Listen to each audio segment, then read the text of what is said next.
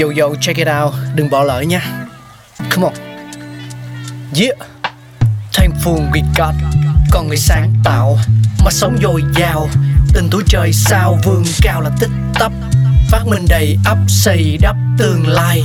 Có một không hai nhưng liệu có ai còn nhớ dùng? Xin được gửi lòng biết ơn vô hạn đến những con người không ngừng sáng tạo, mang đến những phát minh mới thay đổi cuộc sống. Thankful we got. Nồi cơm điện gần như ở thành phố không nhà ai là không có. Nó chứng tỏ được sự hữu ích của một trong những phát minh lớn làm thay đổi cuộc sống của nhiều gia đình. Vậy câu chuyện về nồi cơm điện là như thế nào? Trước đây, thuật ngữ nồi cơm điện áp dụng cho các dụng cụ nấu cơm chuyên dụng không tự động, bây giờ dùng cho hầu hết các nồi tự động. Hiện nay, bên cạnh nồi cơm điện còn có nồi sử dụng gas và vi sóng. Ngày nay, nồi cơm điện đã quá quen thuộc với nhiều gia đình và trở thành một phần không thể thiếu, phục vụ cho phát triển văn hóa ẩm thực và đời sống thêm phong phú. Thiết bị này gồm thân chính là nồi, lòng nấu cơm bên trong, nguồn nhiệt và bộ điều chỉnh nhiệt. Và nồi cơm điện công nghệ đang có thể có nhiều bộ phận hơn, cảm biến và đa dụng hơn.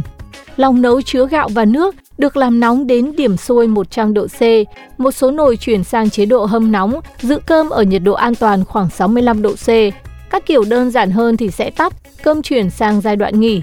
Các bếp cao cấp hơn có thể sử dụng Logic M để kiểm soát nhiệt độ chi tiết hơn, cảm ứng hơn và có khay hấp cho các loại thực phẩm khác, thậm chí có khả năng vo gạo. Thời kỳ sơ khai Năm 1923, tập đoàn Mitsubishi Electric giới thiệu nồi cơm điện đầu tiên trên thế giới. Loại này có hình dạng giống như ấm đun nước đặt trên lò sưởi, dùng cho tàu thủy, song vẫn chưa được tự động và khó sử dụng. Năm 1930, hãng Mitsubishi Electric sản xuất loại nồi cơm điện tự động ngắt khi nhiệt độ đạt đến mức cần thiết. Sau đó, quân đội đế quốc Nhật Bản đã sản xuất được chiếc xe nấu ăn kiểu 97, chính thức sử dụng vào năm 1937. Tuy gọi là nồi cơm điện, song vẫn còn là dạng thô sơ. Đó là một hộp gỗ hình vuông có gắn các điện cực ở hai đầu. Khi gạo, nước và một ít muối được cho vào nồi cơm điện, kích hoạt các điện cực thì nước bên trong sẽ nóng lên và nấu chín cơm. Loại nồi cơm điện thực dụng ngày nay thì do kỹ sư Minami Yoshitada phát minh đầu tiên, áp dụng phương pháp 3 lớp nồi, có chức năng giữ nhiệt với một lớp không khí làm tăng nhiệt độ. Đến năm 1955, hãng Tokyo Shibaru Electric hiện là Toshiba, cho ra đời loại nồi cơm điện tự động, giới thiệu phương pháp nấu gián tiếp trong nồi đôi, cho một lượng nước vào bên trong, khi cơm chín nguồn điện sẽ tự động ngắt. Ngoài ra, hãng bán riêng một bộ hẹn giờ tự động bật nguồn. Với những tính năng này, nguồn điện có thể được bật và tự động tắt.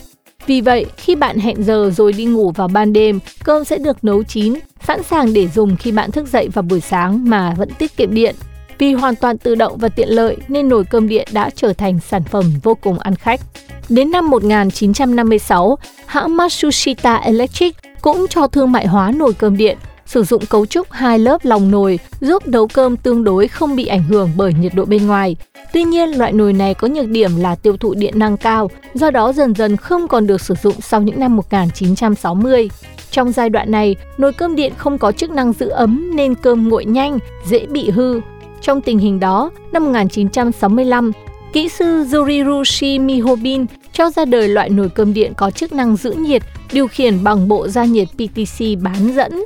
Kể từ những năm 1980, các loại nồi kết hợp với điều khiển máy tính vi mô bắt đầu xuất hiện, đa chức năng hơn, bao gồm một đồng hồ tích hợp và khả năng lưu trữ tới hai cài đặt hẹn giờ mềm. Ngoài ra, do sự bùng nổ của việc gìn giữ sức khỏe, người dân chú ý đến việc sử dụng gạo lứt và gạo lúa mạch nên nhiều kiểu nồi có thể nấu các loại thức ăn khác nhau đã xuất hiện. Một số loại có thể sử dụng máy hấp, áp dụng phương pháp sưởi ấm induction heating hoặc có thông số kỹ thuật của nồi áp suất để nâng nhiệt độ sôi lên trên 100 độ C. Ngoài ra còn có các mẫu đắt tiền có chức năng như đun nóng bằng hơi nước. Gạo lứt thường cần thời gian nấu lâu hơn so với gạo trắng, trừ khi đã chế biến gạo thành bột. Nhiều mẫu nồi có thêm tính năng nấu sôi, cháo hoặc nướng bánh mì. Hầu hết có thể được sử dụng làm nồi hấp. Một số có thể được sử dụng làm nồi nấu chậm, lên men bột bánh mì hoặc sữa chua, hoặc có thể kết hợp với đầu dò nhiệt độ và bộ điều nhiệt bên trong để nấu thức ăn ở nhiệt độ ổn định. Một số kiểu có chức năng nướng bánh mì, chức năng duy trì nhiệt độ phù hợp. Từ những năm 2000, ở Nhật Bản phổ biến loại nồi cơm điện dùng để nấu súp, khoai tây, ninh các món như thịt và làm cả bánh bông lan. Đối với nhà hàng, nồi cơm điện và các thiết bị lớn khác sử dụng gas trong hầu hết các trường hợp. Chúng có khả năng nấu vài chục lít. Một số nồi cơm gas còn có phương pháp đánh lửa xả bằng điện và chức năng giữ ấm. Oh!